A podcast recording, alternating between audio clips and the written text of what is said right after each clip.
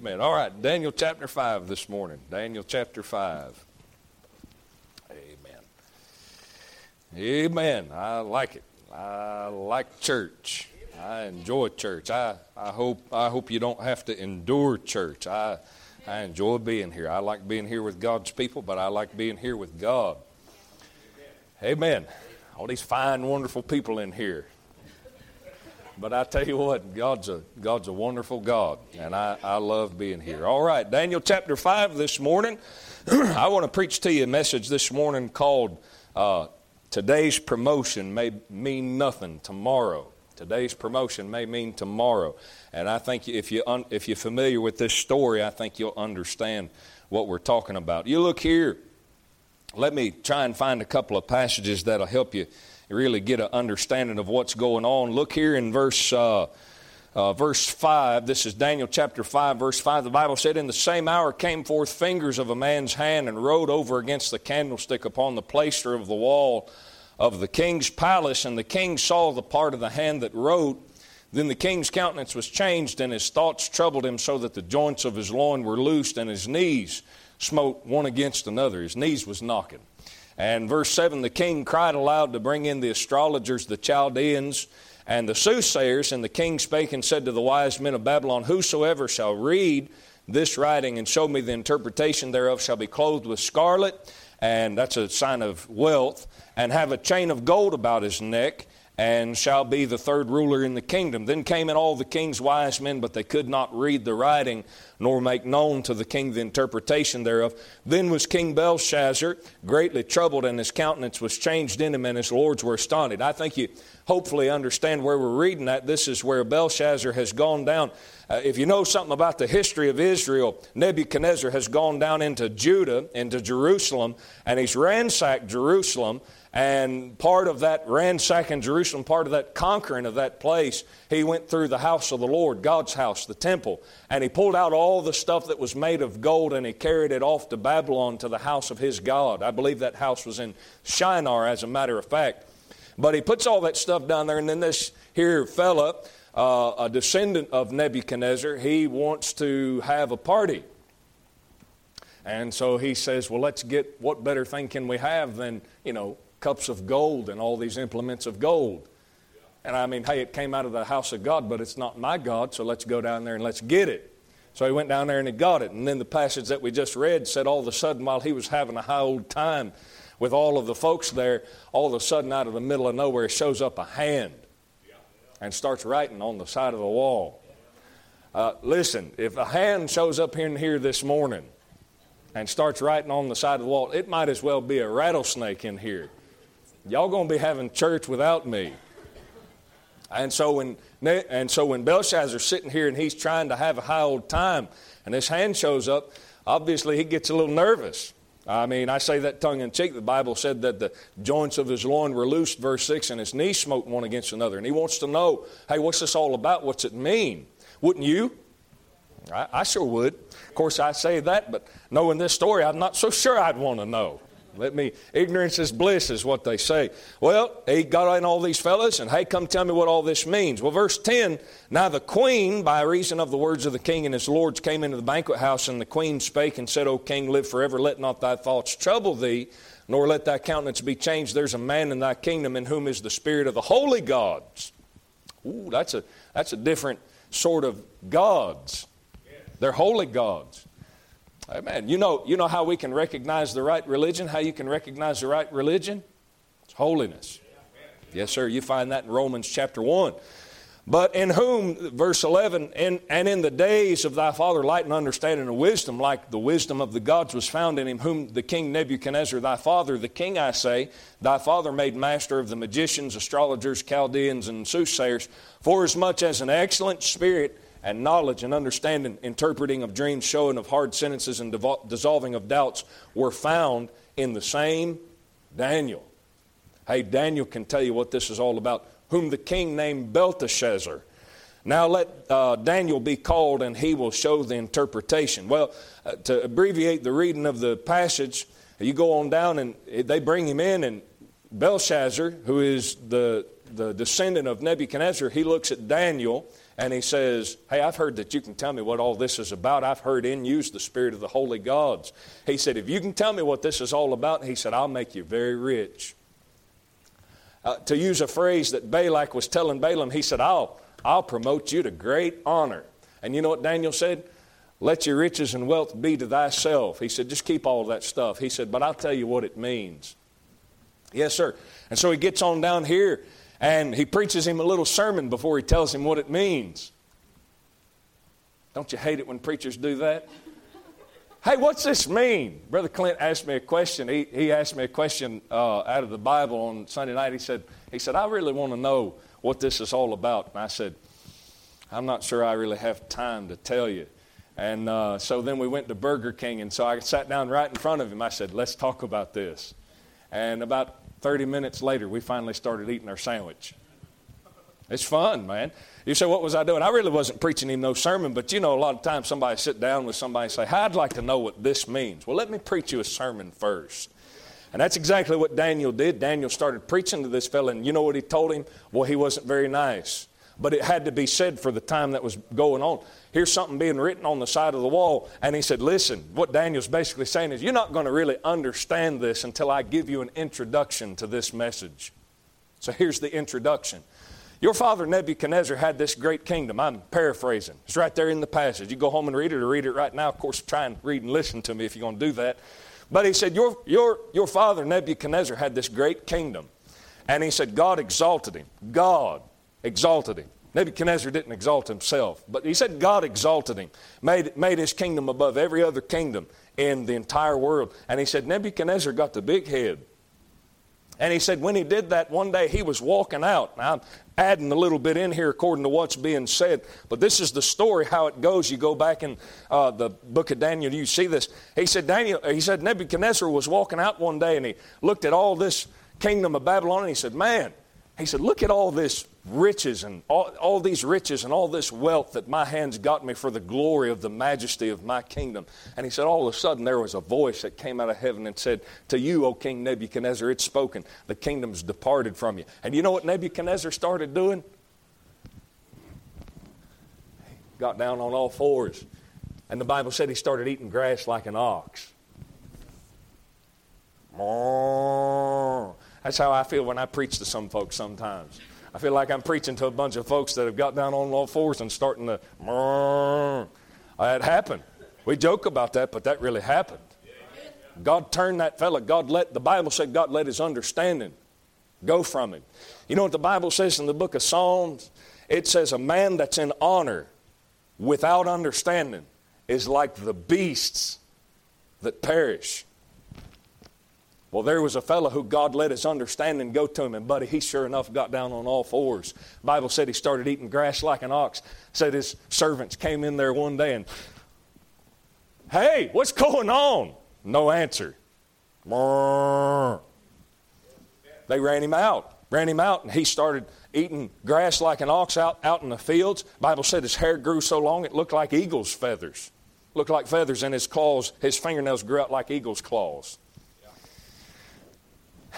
That's the sermon that Daniel's preaching to Belshazzar. And he said, You knew all this, and yet you haven't humbled your heart. Ain't that how we are? Ain't that how we are? Man, we know. We know what God's done. We know. We see the things that God's done. But boy, there's something in us that just, boy, don't want to humble itself. Well, look at the message. Look at the message. Look at the interpretation.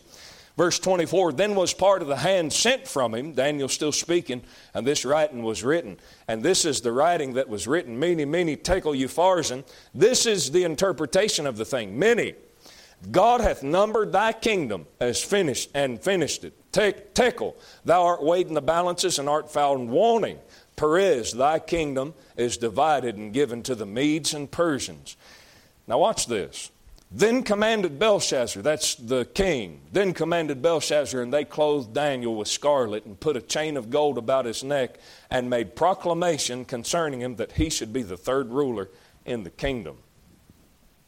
I wonder if Daniel got the big head about that. Because it didn't last long. Look at verse 30. In that night was Belshazzar, the king of the Chaldeans, slain, and Darius the Median took the kingdom, being about three score and two years old. The day that, that Daniel was promoted to great honor because he could tell the interpretation of the thing, the same, the same day, that night, that, con- that, that kingdom was conquered. It was torn to shreds by another king. Listen, Daniel's standing in the presence of Belshazzar and he's given this interpretation. And while he's given the interpretation, the chariots and the horses and the footmen of Darius are already on the way. They're already on the way. Now here David he gets this or Daniel he gets this this garment of scarlet, sign of royalty, sign of riches, and he gets this chain put about his neck. Daniel could have sat there very well and said, Man, I'm third ruler in the kingdom. Man. And then later that night, it had meant nothing. It meant nothing. Yes, sir. So today's promotion may very well mean nothing tomorrow. Daniel went to bed. He went to bed, third ruler in the kingdom, and woke up starting all over again. Lord, help us today. God, I pray you help me, Lord, to get this across. And Lord, pray that you deal with your people's hearts. God, I, I pray that you'd help us, God, to realize, uh, Lord, the sobriety of the matter. The fact, Lord, that there's many things in this life, God, that amount to very little. And God, Lord, help us, Lord. I, I know that, Lord, many of those things that don't amount a whole lot still have to be tended to, Lord. We, we have jobs, and Lord, there's things that have to be taken care of, God. We can't ignore those things. But God, help us, Lord, to put the emphasis where we're supposed to put them. God, help us, Lord, to put the emphasis on the things, God, that you want us to put the emphasis on. Lord, help us to realize what those things are. And we'll thank you, Lord. In Jesus' name I pray. Amen. A lot of people go through life and they give themselves to being promoted. I mean, just absolutely sell their soul to be promoted. Uh, when you think of promotion, I believe with all my heart that most people think of being promoted on a job. And I worked out at the prison, and I know that there was folks out there that would just about sell out their mama if they thought it could give them better pay and a higher position. And some of you folks probably work with people like that, and that's not the way to be. I hope you don't sell out your principles just to get along in the workforce. That's a, that's a bad place to be. You say, why? Because today's promotion may mean nothing tomorrow. Uh, sell out your spiritual principles, sell out your personal integrity. A lot of people sell out their personal integrity. You know, there's, there's, uh, there's a sense in which a man has personal integrity. It's kind of difficult for me to explain, but you know, I have things that I see as right and see as true, and hopefully those things are based on the Scripture. But those are those are things that you know I have incorporated into my life, and they're just they're standards that I have. And you know, if, if God gets into my heart and begins to deal with me, and God takes the scripture and deals with my heart, if God deals with my heart, I want to have a willing heart to change those things. I, I really do. If God takes a preacher and that preacher preaches to me and rakes my hide over the coals, I want to be in the place to where I will change my heart and change my attitude. But you know what I really don't want to do? I don't want to live my life changing the way that I think and changing what I believe and changing the way that I act just to make somebody happy. You say, what is that? That's part of personal integrity. I, I, guess that really went over like a lead balloon. Maybe you don't understand what I'm saying. You know, I, uh, I, I use my, my situation as a preacher. I'm a pastor of two churches, and you know, it'd be very easy for me to come in and say something that makes somebody mad. You know, and when it makes somebody mad, man, that stuff shows up on people's faces. I don't have to go to you and say, hey, did I make you mad? Because I can see it. I, I can't see it all the time. And some people, man, just get mad and, you know, disappear and never come back. And, well, okay, I guess guess I made them mad. But you know, I could very easily take that stuff, and I've said this before. I could take that stuff and let that use let that be used to sway me from what I'm fully convinced the Scripture says and what it teaches and what I'm supposed to believe and what I'm supposed to say to you to exhort you and edify you. I could let that stuff sway me. Yes, sir. You know what that is, though? That's really a compromise of my personal integrity. I think I said it a couple of services ago. I really want to be in a place in my own heart and in my own life to where if I stand up and say something that's incorrect, if I say something that's grievous to the Holy Spirit, I really want to be in the position in my heart and conscience to where I'll go home and say, God, I'm sorry. And if necessary, if necessary, even come back to the pulpit and say, hey, I shouldn't have done that. Which I have done a time or two, I think. I know I've done it at least once, but I've come back and said, man, I probably shouldn't have done that or something along those lines. I want to be willing to do that. But you know, I don't want to live that way because I'm scared to death of what people think of me. And listen, I, am going to tell you, I, I, don't know, I'm not a fly on the wall in your house, but if I had to guess, I'd say a lot of you folks, I hope not, I, I really hope I'm wrong about this, but I, if I had to guess, I'd say a lot of your life, some of you, I hope not, but I'd have to say that maybe a lot of you is really in a situation to where most of the decisions you make in your life is done out of fear of what somebody else thinks of you. That's really a sad, sad way to live. That, that, that's a, you're not living with any kind of liberty. Listen, some of you, I know, I know. I have said things from the pulpit. I've said things from the pulpit. And I don't recommend that everybody say the things that I've said, but I've said things from the pulpit uh, pretty strong. Some of it may be too strong. I'm not going to give a whole lot of thought to that because I'm just not going to give a whole lot of thought to it. If the Lord, if, I, if I'm wrong about it, I believe full well that God will help me to see that. Amen. Can't walk around in doubt about the things that you say. But you know, the things that I've said's been true. Folks will sit there and, you know, sit there and thinking, well, I, I wonder if he really should have said that. I don't know what folks think, but it, you know what? I don't want my preaching to be determined by what you think. I want my preaching to be determined by what God thinks, by what the Scripture says. And if that makes you upset, boy, I hope you don't disappear. I hope you don't go nowhere. But I'd rather have the attitude of bye than bring my personal integrity to the level of, oh, maybe I shouldn't have said that. Because now what I am is I'm a preacher that's run by the congregation instead of a preacher that's run by God. Now, listen, I'm not preaching to pastors, I'm preaching to Christians. You know, Christians have that same mindset. Christians make a lot of the decisions that they make because they're horrified that somebody's not going to approve of what I'm doing. And you know what you're really doing? You're looking for promotion.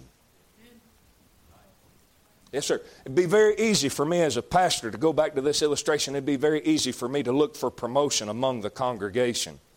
Oh, he's such a wonderful preacher. He's so nice. I don't even like that term. He's so nice. That's code for he's a sissy. Man, that, that's exactly what it means. Now, I'm not being very demonstrative this morning, but I'm telling you, that's what it means. I've had my mama, and I love my mama, but I've had my mama tell me a time or two, now be nice. You know what that translated to? Don't punch the boy in the nose.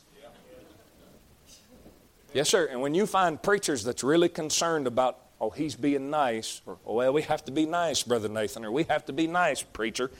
What that is, is don't say anything that's really going to rock the boat. Let's, let's visit some past history. I don't have a whole lot of time this morning, but I recall one instance to where I got up here on a Sunday morning. You disagree with this if you want to, but I got up here with a, on a Sunday morning with a rebel flag around my neck, pranced around the platform, Boy, it made some folks very uncomfortable. Afterwards, it made me real uncomfortable. I started thinking about it, thought, man, maybe I shouldn't have done that. But you know who I was preaching to, Brother Michael? I was preaching to a crowd filled with southern country people. And they got up, many of them got upset with me. Why? I thought that's who I was. I thought that's who you were. Now, I mean, if you was a Yankee sitting in here, I could understand. I mean, not really, but I could come closer to understanding that. But I don't think there was a there was a Yankee sitting in here that morning. You know what there was? There was a bunch of Georgia natives, a bunch of Floridians sitting in here, all folks that live in an area part of the country to where that was just that's where we grew up. I'm not trying to make a church about the Confederate flag, but it was real instructive to me. It was very instructive to me. You say, in what capacity? You know why a lot of those folks got mad? It's not because they didn't like a rebel flag, it's because of what the news media has portrayed to them. If you like a rebel flag, then you are a white, chauvinist bigot. And there's a bunch of folks sitting in, that, in the church that morning who are of that persuasion, And if it wasn't for the news media, if it wasn't for a bunch of black folks, they wouldn't have cared that I'd done something like that. You know what it was? They was looking for promotion among some certain group of folks.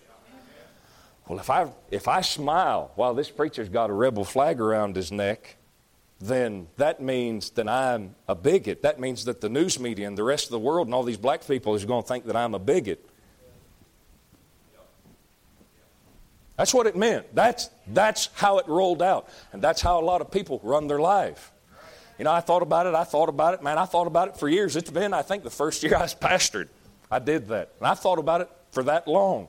I was sitting around in here thinking, uh, not just a couple of weeks ago, and I thought, you know what? Why should I be upset over that thing? Why should I be afraid of that thing? If nothing else, I had some personal integrity, and I wasn't going to let a bunch of folks push me off of that.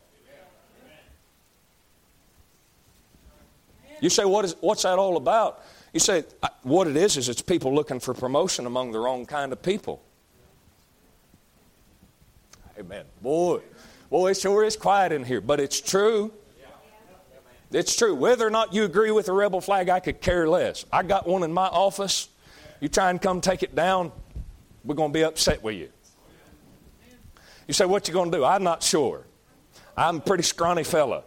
I'll have to hire me a couple of bodyguards to help me out, but but that, that's not the point of the message. The point of the message is not you should like a rebel flag. The, the point of the message is that why people get so upset over stuff like that.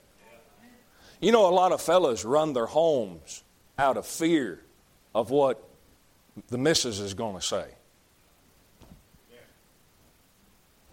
Looking for promotion from the wrong place. A lot of mamas and daddies run their homes out of fear of what the kids is going to say. You say, what's the matter? They're looking for promotion from the wrong, wrong place. Now, what you don't realize, listen to me. I, this might be a beat 'em up, bang 'em up message, like Brother Stocker says, but I'm, I'm really trying to get you to see that promotion that you're looking for. You're going to wake up tomorrow morning and it's going to be nothing. Listen, here was a fellow named Abraham, and he had a wife named Sarah whose womb was barren, the Bible said. God came to Abraham and said, 90 years old. That's past childbearing age. You're going to have a boy. You know what Abraham did? He believed the Lord. You know what Sarah did? it wasn't that loud because she laughed, she laughed in herself. She said, I'm past childbearing age. And the Lord was outside the tent when he told Abraham that, and he said, Why'd your wife laugh? I, I didn't laugh. Surely thou didst laugh. Yes, sir. You know what? A couple years went by and Sarah still hadn't had a child. You know what she did? Here's my handmaiden, Hagar. Go in unto her and she'll bear children on my knees. Abraham did it. For what motive, I'm not really sure, but I believe a lot of fellows follow the advice of their wife. And listen, I'm not trying to imply at all.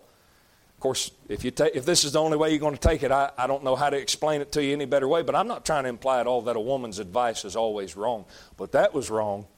That was really bad advice. You say, how can you prove that that was bad advice? Ishmael is the father of obviously the Ishmaelites. That's all those Arabs and ragheads over in the Middle East. They've been slaughtering the real descendants of Abraham the entire time they've been around. That's a bad decision, Abraham. You know what got him to go that way? Just maybe being afraid of what his wife would think if he said, No, we're just going to trust God.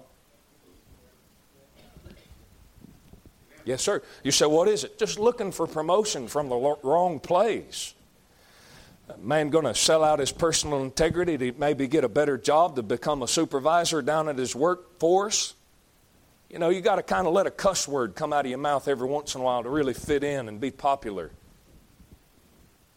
A fellow begin to compromise. Hmm? Somebody come along and tell a dirty joke, and you know, you can't you can't really express discontent because I mean you gotta you gotta fit in. But you don't really have to laugh, so you just kind of sit there and smirk.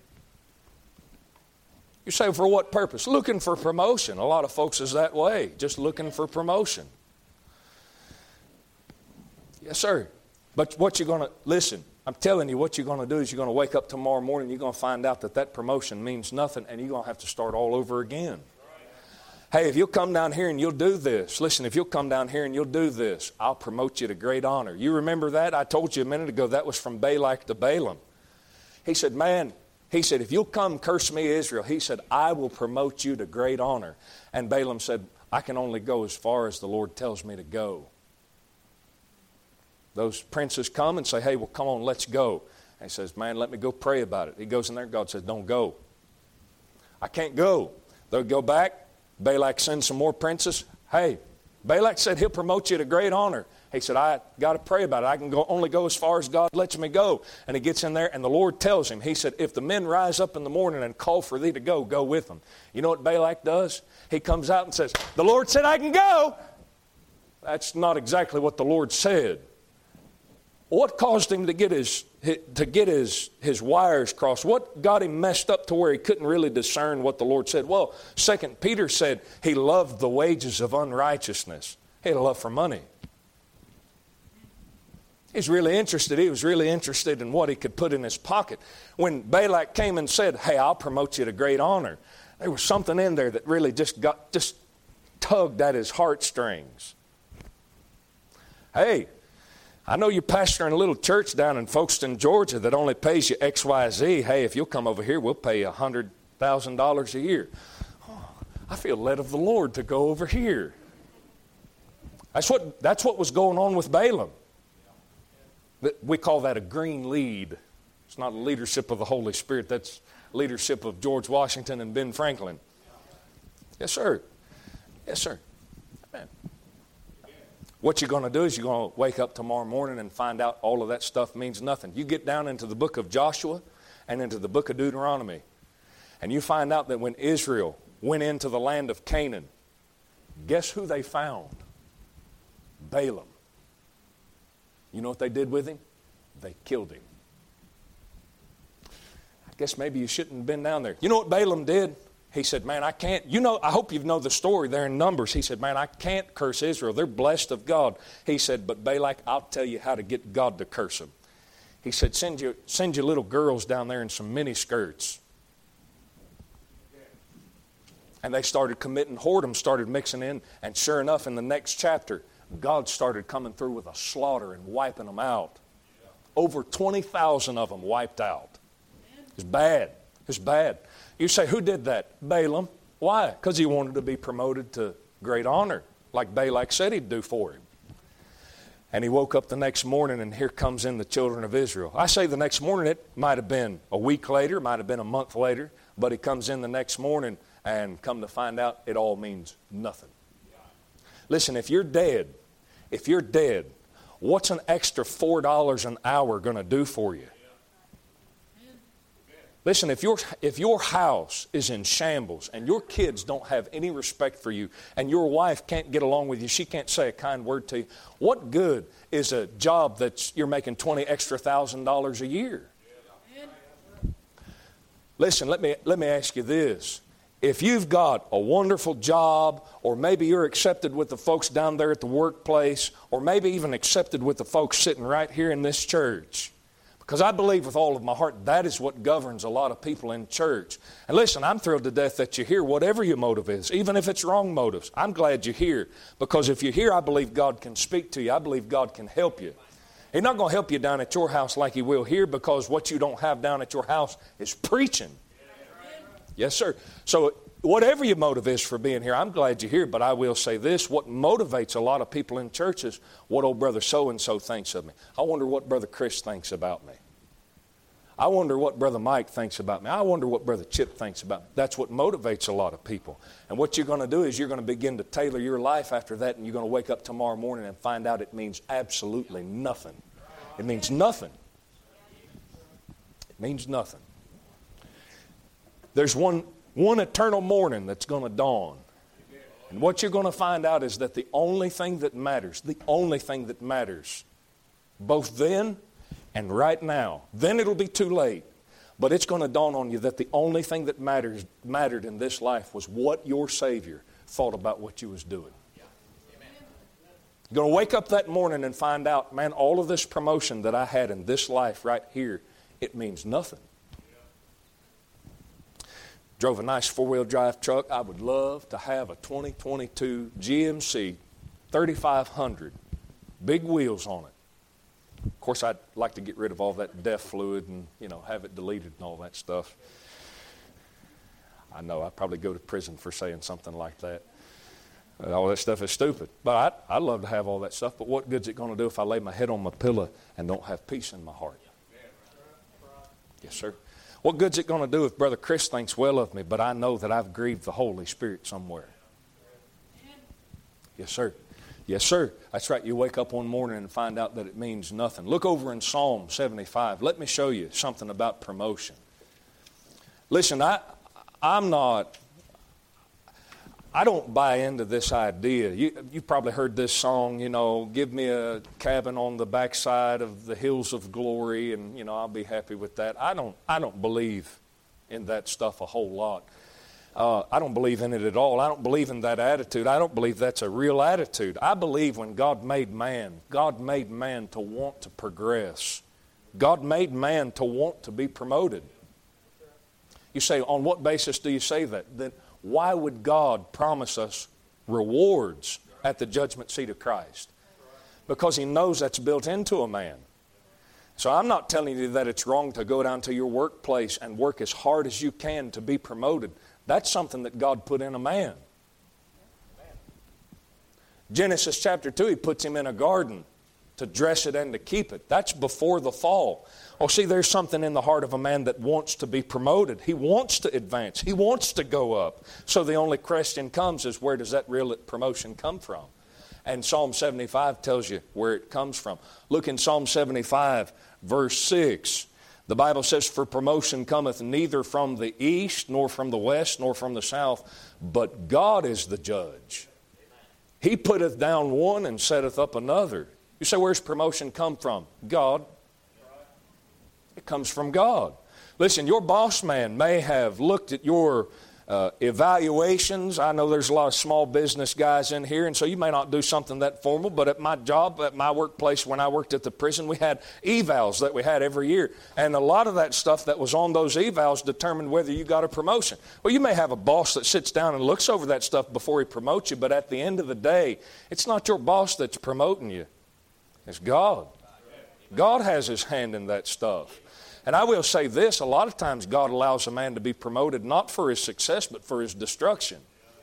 I believe that's Psalm 73. That's a different subject for a different time, but I, I will say this the Lord looks at a lot of that stuff. But you know, let me back up and not just apply this to a carnal realm. Let me try to apply it to you spiritually. There's a promotion that you can have as far as spiritual things are concerned.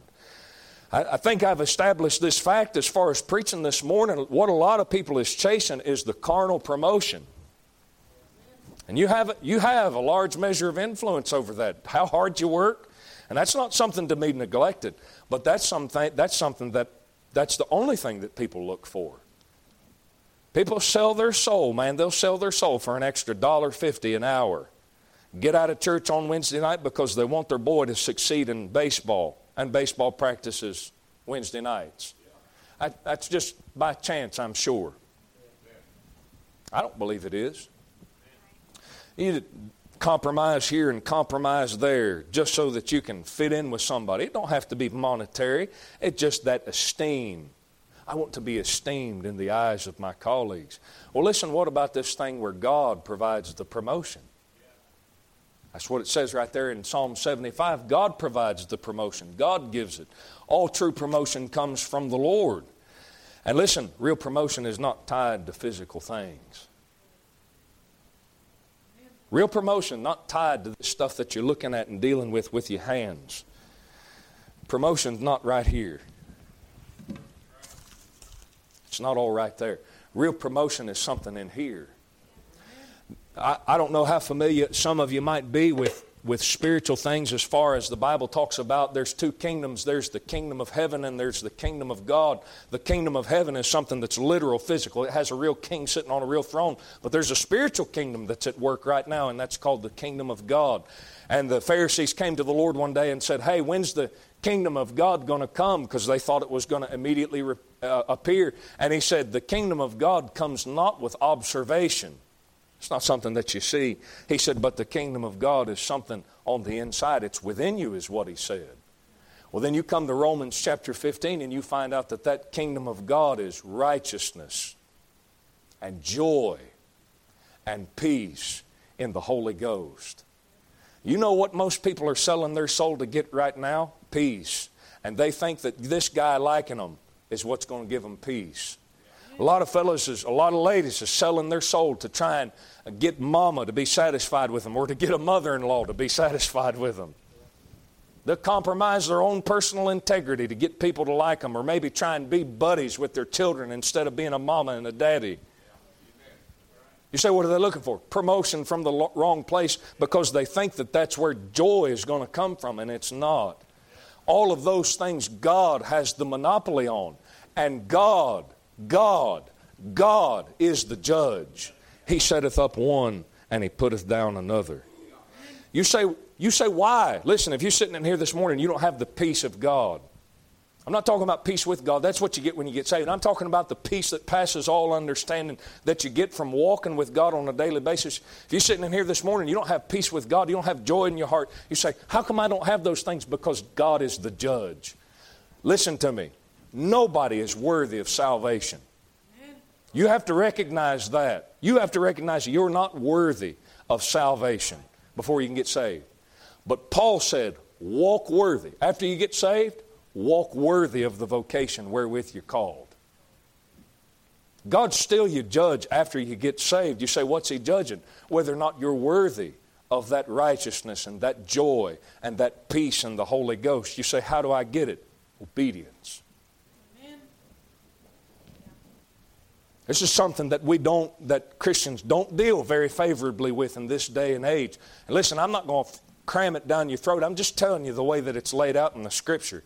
You say, Well, I thought that we live by grace. You do. That's how you got saved.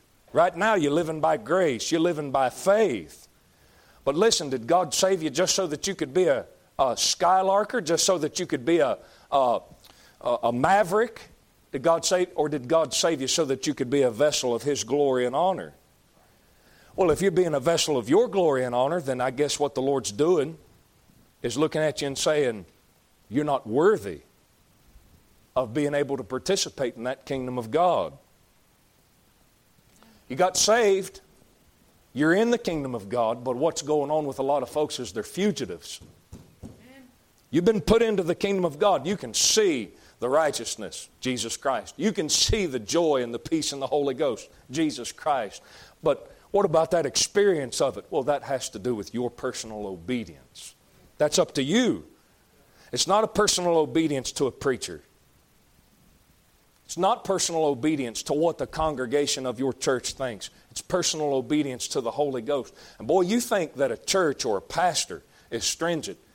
Buddy, being obedient to the Holy Spirit is infinitely more stringent because I'm not with you all the time, and your church is not with you all the time, but the Holy Ghost is with you every step of the way. He sees everything that you're doing. But you know what? Just as much as it's very stringent, it's a light burden, is what Jesus said. You say, why? Because anytime you mess things up, get right down on your knees and say, God, I'm sorry. Lord, I made a mess out of this. God, would you forgive me? Yes, sir. Yes, sir. You say, Well, I haven't been doing that. Well, then what's going on is probably the Lord's looking at you. God's the judge. He puts one down and He sets up another. Brother Nathan, I'd really like to have that joy in my heart. I'd like to have that peace. I'd like to have righteousness show up in my, in my life. God's the judge. So, well, where's it going to come from? Obedience. I preached you that message the other day, a couple of services ago, about imputed righteousness and then talking about personal righteousness. The Bible says his righteousness remains forever, talking about a man that pulls money out of his wallet and puts it in the offering plate. You say, what is that? Does a man get, does a man get righteousness? Does he get that personal righteousness because he puts money in the plate? No, he gets that personal righteousness because he's obedient. That same passage, it says a man's supposed to give according to what God puts in his heart. It's obedience. God begin to deal with you, and you say, Yes, sir. And you bow your neck to that conviction of the Holy Spirit. You bow your, your, your stubborn iron noggin to the leadership of the Holy Ghost. You say, Yes, sir, Lord, I'll do it. God say, Hey, how about reading five pages right now? Well, I'm kind of in the middle of a YouTube video, Lord. That's disobedience. The Lord's going to look at that. Listen, you're not going to lose your salvation, but what the Lord's going to do is He's going to look at you and say, not worthy. What, but you begin to bow your neck, you begin to bow your heart and say, Lord, I'm, I'm willing to submit to you. I'm willing to be obedient to you. Or you transgress and say, God, I'm sorry, I messed up. Lord, you's right in your expectations, but I'm wrong in my lack of obedience. Get forgiveness for that. Lord, begin to look at you and say, Worthy. Worthy. Walk in the light as He is in the light. We have fellowship one with another. Yes, sir. Yes, sir. Real promotion, not tied with physical things, it's tied with spiritual things. Some folks sell their soul to get promotion among the kingdoms of this world. You know what's really interesting? The devil has a kingdom. Do you know that? He's standing up there and he's tempting the Lord. He says, the Bible said in Matthew chapter 4, I believe it is, is where the temptation of Jesus Christ is. He says, the Bible said it, he took him up to a high place and showed him all the kingdoms of this world in a moment of time. And he said, All of this I'll give to you if you'll bow down and worship me, for that is delivered to me. And you know what? A lot of folks is approaching it with that kind of attitude. If I'll just, you know, do this one thing, sell out right here, man, I get all of this. And you know, Jesus Christ said, Get thee behind me, Satan. And you know, in Revelation, I believe it's chapter 14, somewhere around there, there's an angel that comes out and says, The kingdoms of this world are become the kingdoms of our Lord and of his Christ, and he shall reign forever. You know, one of the most encouraging things for the Lord right there, I imagine, sitting right there being tempted by the devil not to sell out, you know what one of the things in the back of his mind was? Book of Revelation. I'm going to get them all anyway, just not right now. What some of you is going to find out is that you're not going to be able to get all this promotion that the world has to offer. But if you'll stay faithful to the Lord, there's going to come a day where God will give you the promotion that you could have had in this life and you forewin it, you, for, you forego that promotion, and God will give it to you in eternity. Yes, sir. Yes, sir. The Lord will give it to you. Stick with the Lord. God's way pays. God's way pays. Every head bowed, every eye closed this morning. You need to come to an altar. Why don't you come on? Do business with God. Lord, we thank you for this morning. God, thank you, Lord, for Lord helping us, God, and thank you for good service, good spirit in here this morning. I pray that you'd help us Speak to us, God. Deal with your people's hearts, God. Lord, I pray that you'd strengthen them and encourage them, God. And Lord, reprove them, Lord, whatever, Lord, is needed. God, I just pray that you'd have your willing way.